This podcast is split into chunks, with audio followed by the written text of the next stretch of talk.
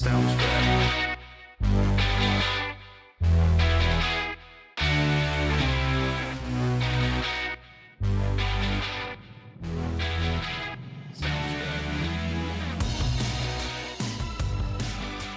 From our studios in beautiful North Florida, it's in black and white. And now your host, Jerry Brooks. Hello, ladies and gentlemen, boys and girls, and patriots of all ages. Welcome again to In Black and White, the new definition of color commentary. And, as our wonderful little voiceover said, I am Jerry Brooks, your host, the baby faced assassin of freedom, and your tour guide through the ever bizarro world of Joe Biden's America. And believe me, it's getting more and more desperate all the time. Uh, before we get into all the fun, you can always send us email, uh, comments, questions, hate mail. Mm, you know, we don't care. Uh, but anyway, in black and white at gmail.com is our email. And you can also check out our website, in inblackandwhite.net which includes our online store, which we are going to be starting to get ready for the holidays. Uh, yeah, it's kind of that way in the world of retail, but hopefully we're going to have some holiday stuff uh, up and uh, running for you and available for purchase, along with all the other things that we've got. Uh, so check it out, and also you can follow us on any of our uh, social media platforms, which includes Gettr. Rumble, Truth Social, and uh, a little known but growing uh, new platform called True Patriot Network. Uh, we're on all of those, and also we are on Instagram. And we'll get more into that a bit later. But my goodness, ladies and gentlemen, what a way to end the primary season. The big battleground state was New Hampshire, as is well, I mean, it's the first primary in the country, so on and so forth, but man, oh man, did it turn into a real battle between MAGA and President Trump and the RINO Republican establishment uh, wanting to keep the status quo. And boy, was it a good one. Uh, the Senate race, the, the Republican primary, was uh, it boiled down really to uh, to two people, and that is the state president, uh, the state of New Hampshire uh, Senate president, a guy named Morse, and Trump endorsed uh, General Don Bolduc.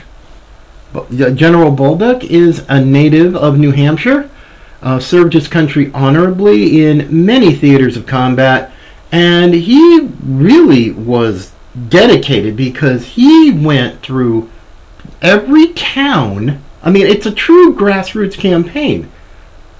Went through every town and village in the entire state. Now, fortunately, New Hampshire is a small state compared to, say, like Texas, but still, to do that town by town, village by village, shaking hands, I mean, it's almost like retail politicking uh, on steroids. But in the end, after a very, very tight, harsh, tightly fought race, uh, Morse conceded his victory to General Bolduc, and Bolduc will be having to re have to turn around real fast, do fundraising, uh, and continue uh, what's going on, d- continuing his campaign because he only has 55 days until election day. And my goodness. And it's getting weirder and weirder. I tried to warn y'all. The games continued. Now, before I get into that, I also want to go to the other uh, big race that was contested in New Hampshire for its first congressional district seat.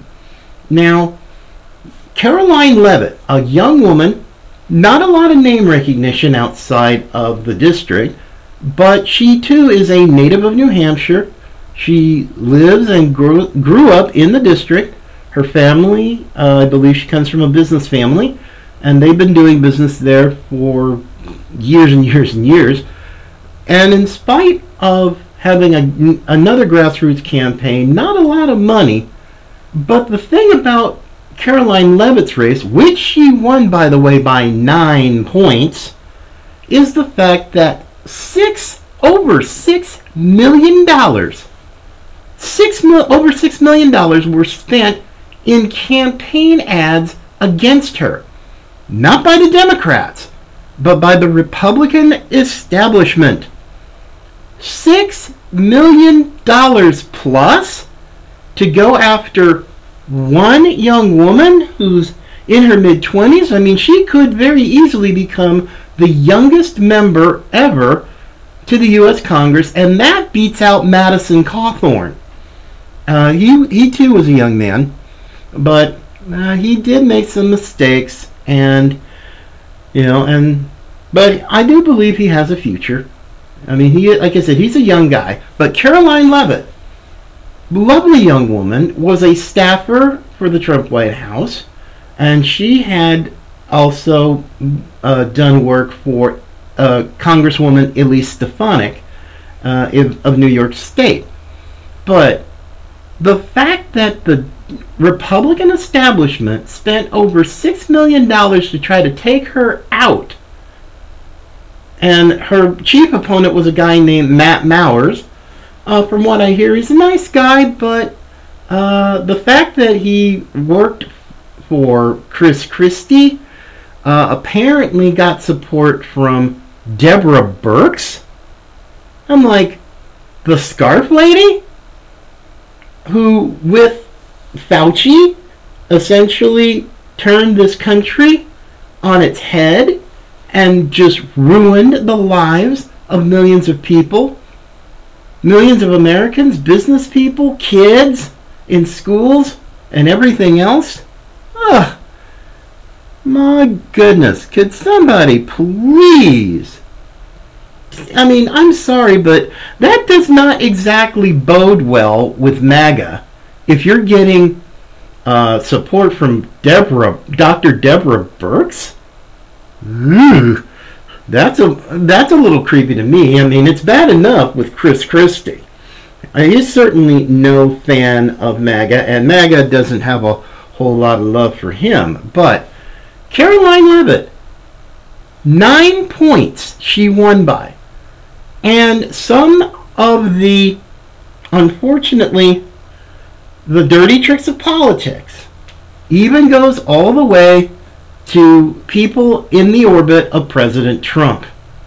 Now, President Trump and Charlie Kirk on uh, his program mentioned this that President Trump was essentially fooled into not giving an endorsement to Karoline Leavitt because he was shown polling data which was nothing more than a suppression poll saying that Karoline Leavitt was down 19 points to this Matt Mowers, but I think President Trump made the right move ultimately and not getting involved with that particular race. And Karoline Leavitt did just fine in spite of the waste, and I do say waste, of over $6 million by the Republican establishment. I'm like, why are you spending $6 million on one district? How many races are out there that could use the help of that six million? Um, Adam Laxalt, uh, my former state of Nevada. Uh, Blake Masters, uh, down in Arizona. Yeah, that man could use some help. Oh my goodness. But yet, they spent six, actually a combined total of over $10 million in the Karoline Leavitt race and the Bolduc race in New Hampshire. I mean, this this is the type of thing that makes you mad, but it also gives you hope at the same time because in spite of the expenditure of that kind of money against two MAGA candidates, both of them won. And that is a great way to end the primary season going into the general. Now, of course, The problem with these later primaries, like New Hampshire, is that your turnaround time is virtually nil. You've got to, you know, win your primary and replenish your coffers of all the money you spent. This is exactly why I think that even though the res- the establishment lost, but yet they, they figure because of all the money that these MAGA candidates had to spend, they're not going to win the general because essentially they're depleted. Which is just as sick and twisted and should make you even more furious if you're an America First supporter, a MAGA supporter, whatever term you want to use. But if this kind of waste of money by people like McConnell and McCarthy, huh, this is just going to be a serious trip, y'all. Now, okay, so we have time. I mean, we actually we really don't have time. This is the big sprint towards November the 8th. And early voting in a lot of states are going to start to take place in October. So we don't have a lot of time, folks. The clock is ticking. I mean, I'm having to uh, do a few things that are a little different in my world uh, because there isn't that much time. And I'm probably going to have to drink an awful lot of coffee over the next 55 days just to keep up. And Florida, uh, even though, granted, uh, Governor DeSantis is doing pretty well in the polls, which is fantastic.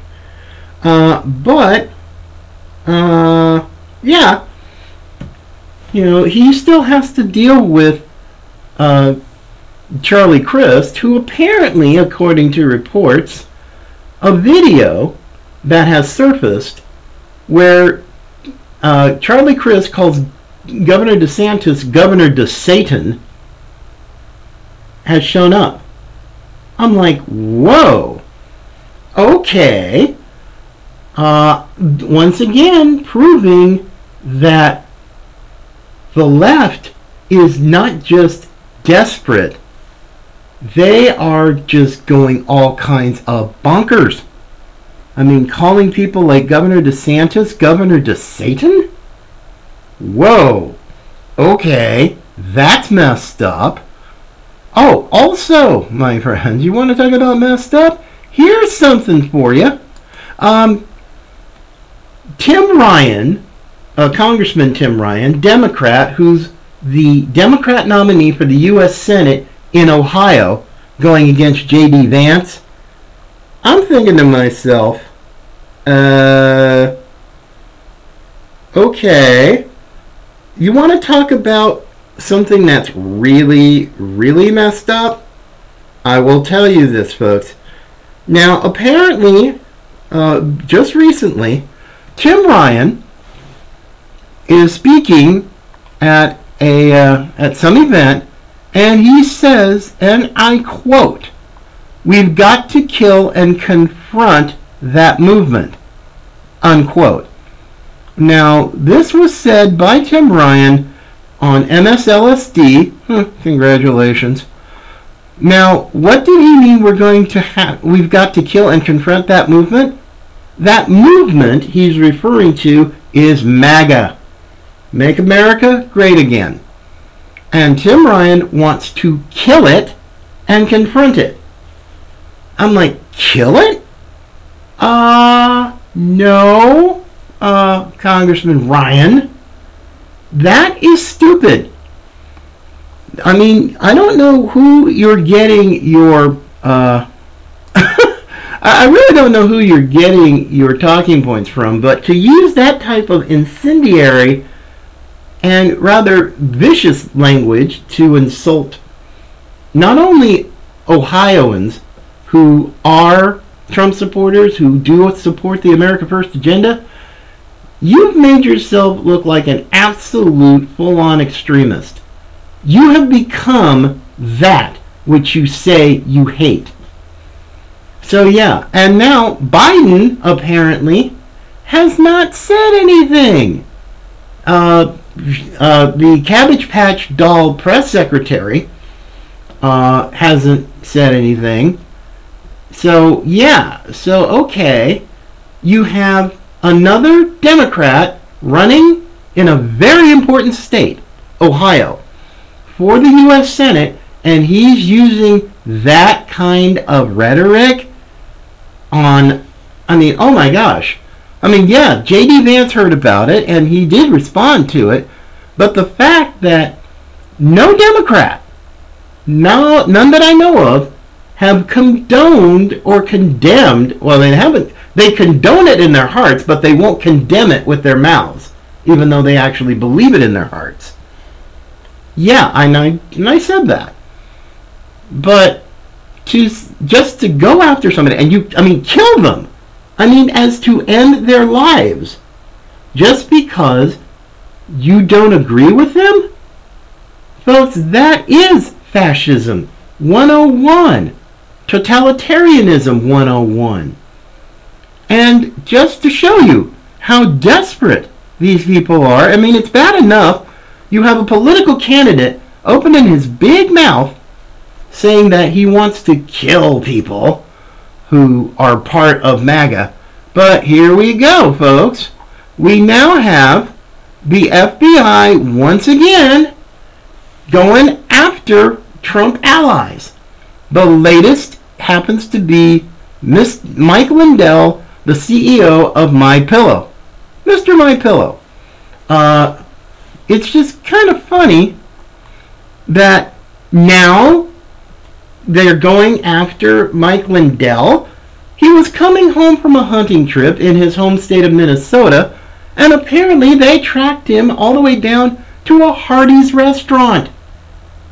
And yet they took his phone, apparently, and on top of they took his phone, which apparently he does an awful lot with, and apparently he has uh, hearing aids uh, that are uh, run by Bluetooth that he uses on his phone via an app. But nope, they apparently, in a warrant, took his phone. Now, apparent the warrant is reportedly in connection to election equipment in Colorado used in the 2020 presidential election. So, whatever the reasoning behind that. And then the FBI had the unmitigated gall to give him a document to say, uh, well, no, we, we're asking you to not say anything about this. Well, that didn't last long because now it's all over the news nationally. So this is really funny. Um, let's see. I'm looking at the story. I found it on just, again, one of my favorite places to go get news and do some research before going on. Uh, justthenews.com. That's John Solomon and his team. Five star. Absolutely great investigative work. But oh man, oh man. Uh, it's crazy. Uh, I mean, this is just absolutely crazy. I mean, they surround his friend's vehicle, who he had gone hunting with, surrounded by FBI agents. They produce a warrant to make to cop up his confiscate his phone, and ah, this is just crazy. And ever since the Rhea and Mar-a-Lago and the judge in the case, who appointed the special master to go through all of the documents that were taken, the FBI has gone all kinds of bonkers. I mean, all kinds of bonkers. And holy cow, folks, I warned y'all, these are desperate people in a last ditch effort to try and squash their, their political enemies. This is why the FBI and the DOJ, their credibility, their reputations have all been shot full of holes. Nobody trusts them, and even a federal judge didn't trust them because they appoint because the judge Cannon from here in Florida said I, you know, there is no harm in putting a special master involved in this, and they can go through it. And this has absolutely thrown the DOJ for a major league loop. The end game here is if they can't get Trump directly, they're going to go through his allies, like Mike Lindell and others who have been recently served with subpoenas, with warrants, and having their electronics taken away. And Mike Lindell is basically one of the biggest ones yet. Now, of course, we've seen what happened with President Trump. We've seen what has happened with people like Michael, General Michael Flynn, and Roger uh, Roger Stone, Paul Manafort, and others. And folks, this is getting this is now not just. I would say, I mean, it's downright scary. Is downright scary. We are dealing with people who aren't following the rule of law, they're following the rule of lawlessness. That is the DOJ and the FBI we've got right now. Politicized, weaponized, and supersized. And, oh yes, and if those 87,000 IRS agents that we got in that highly misnamed and idiotic Inflation Reduction Act, if they are allowed to do what they're doing, I mean, they've got, they've already ordered the guns, they've already ordered the ammo. If they're not stopped, if they're not seriously defunded, then folks, it's not just the FBI and the DOJ you got to worry about. It's the IRS. And believe me, their powers are just as scary, if not more so, than the DOJ and the FBI because these people at the IRS are going to hit you where you live. They're going to hit you in your wallets, in your businesses. They're going to audit the crap out of you and look for any tiny little thing that they can nail you with. And therefore, you will be another bug that they squish under their boot. And frankly, that is not I mean, and of course, oh, it's a threat to democracy. Well, ding dongs, we don't have a democracy. We have a constitutional republic, first of all. So this whole thing about, oh, it's a threat to democracy, we've got to stop the MAGA Republicans. Oh, shut up. Just shut your pie hole.